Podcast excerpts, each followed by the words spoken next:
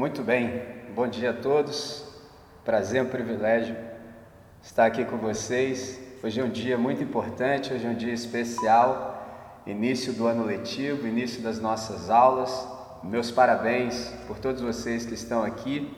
Ah, não sei se você já se deu conta disso, mas você é um privilegiado, você é uma privilegiada. Você pode estar me perguntando assim: por que, André? Tenho quatro coisas para te dizer. Primeira, que você já entrou na era Gutenberg. O que, que significa isso? Significa que você sabe ler e escrever. Pode ser que você ache isso muito pouco, mas num planeta que tem 7,5 bilhões de seres humanos, há pelo menos há 5 bilhões de seres humanos que não sabem ler e escrever. Você foi contemplado sendo um dos 2 bilhões de seres humanos que já sabem ler e escrever. Isso é sensacional. Segunda coisa, você tem acesso à tecnologia. Você sabe que a tecnologia é uma grande facilitadora de processos. Então, por exemplo, numa hora difícil como essa que nós estamos vivendo desde o ano passado, já são 11 meses de pandemia, você tem acesso, por exemplo, virtual, de modo que você pudesse continuar essa educação. E terceira coisa, que é a mais importante de todas, é que você está vivo, né? Por exemplo, você sabe, infelizmente, a gente está vivendo um luto reincidente, já são mais de 200 mil mortos, e eu e você, graças a Deus, estamos vivos. Então a gente precisa tirar o máximo proveito disso. Como é que a gente faz isso nesse momento? Por exemplo, nós aqui somos estudantes, então eu queria te chamar para que você aproveitasse esse tempo de estudo da melhor maneira possível. Na sua vida acadêmica, você tem três fases: tem a fase da graduação, que é a que você está vivendo agora, depois disso vai vir a fase da produção, e depois, quando você tiver assim, vou usar uma gíria do momento, quando você tiver top, aí vai vir a fase da reprodução. Vai ser o dia que você vai ter a oportunidade de compartilhar suas ideias para o mundo todo. Então, por hora, eu queria te encorajar mais uma vez que você aproveitasse todo esse tempo que você tem de aprendizado. A gente está num novo ano e ele pode ser de fato um ano novo. Como é que a gente faz para viver um novo ano? Você precisa ter novas experiências. Por que, que você precisa de novas experiências? Para que você possa progredir. Porque você sabe que mais do mesmo nos deixa sempre no mesmo lugar. Então, ao invés de viver aquela vida rotineira, entendeu? Que você fica empurrando com a barriga, queria te encorajar que você pudesse se abrir para as novidades, se abrir para o novo. E para isso, eu vou deixar nesse momento aqui duas sugestões de verbos que você pode conjugar se você quiser, de fato, nesse ano novo, viver um novo ano. Os dois verbos são assim: acreditar e crer. Primeiro, você vai acreditar no seu próprio potencial entendeu?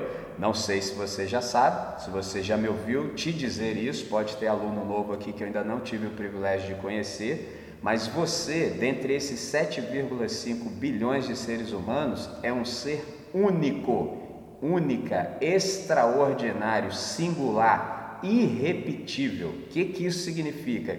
Que não há outra pessoa como você em todo o planeta, nunca houve antes não há agora e não haverá no futuro. Traduzindo, essa potencialidade que você tem, só você tem. Então, a melhor coisa que você pode fazer é aprimorar e desenvolver o máximo possível dessa possibilidade, dessa potencialidade que você tem, para que você possa fazer o bem nesse planeta para o maior número de pessoas. Porque se você não se desenvolver, todos nós do planeta vamos perder uma grande contribuição que só você poderia dar. Olha que coisa fantástica. E nesse ambiente aqui escolar, chamado Colégio Batista, há um grupo de professores que podem a ah, contribuir com o seu aperfeiçoamento contínuo. Então eu gostaria de te encorajar nesse sentido. Primeira coisa, você vai conjugar o verbo acreditar. Acreditar em você mesmo, acreditar no seu potencial, certo? Segunda coisa, o segundo verbo que eu tenho para conjugar com vocês, que eu te encorajo a conjugar na sua vida é crer. Primeiro você acredita em você. Então você conjuga o verbo acreditar. Depois você conjuga o verbo crer. Aí você fala assim, crê em quê, André? Por exemplo, você pode crer que a sua vida cumpre um propósito divino. Se você crê que a sua vida cumpre um propósito divino, você começa a perceber que você não está aqui à toa, você não está aqui por acaso. Sua vida tem sentido, tem significado. Quando a gente começa a perceber isso, a nossa vida ganha um outro sentido, todas as coisas começam a se encaixar. Por exemplo, a gente começa a perceber a razão pela qual a gente está aqui no planeta. E aí, tem uma frase que eu quero dividir com vocês que é sensacional, que é assim: vive mais e melhor quem tem um propósito. Vive mais e melhor quem tem um propósito. E a pergunta é: o que, é propósito? Propósito é a razão pela qual algo ou alguém existe. Por exemplo, a professora Ju falou, e é verdade, nós temos aqui um projeto de vida. Então, tanto eu quanto Rebeca, nós vamos te dar uma assistência para que você possa discernir duas coisas fundamentais. Primeira, sua identidade. Se você souber quem você é, você não faz ideia de como a sua vida vai ganhar um sentido magnífico. E sabendo quem você é, você também discerne a sua vocação. E aí eu preciso te contar uma coisa sensacional e termino aqui. Se você descobrir a sua vocação, preciso te contar que você não vai precisar trabalhar nenhum dia da sua vida. Que tem um montão de gente aqui no planeta que detesta trabalhar. Então, o interessante é que quando você descobre a sua vocação, você não precisa trabalhar nenhum dia da sua vida e mais, você ainda vai ser recompensado, pago por exercitar a sua vocação. E aí, uma coisa sensacional é que quando você exercita a sua vocação, você gosta tanto de fazer aquilo que só você pode fazer, que você faria até de graça. Mas como você faz aquilo muito bem, você vai ser muito bem recompensado pelas coisas que você faz.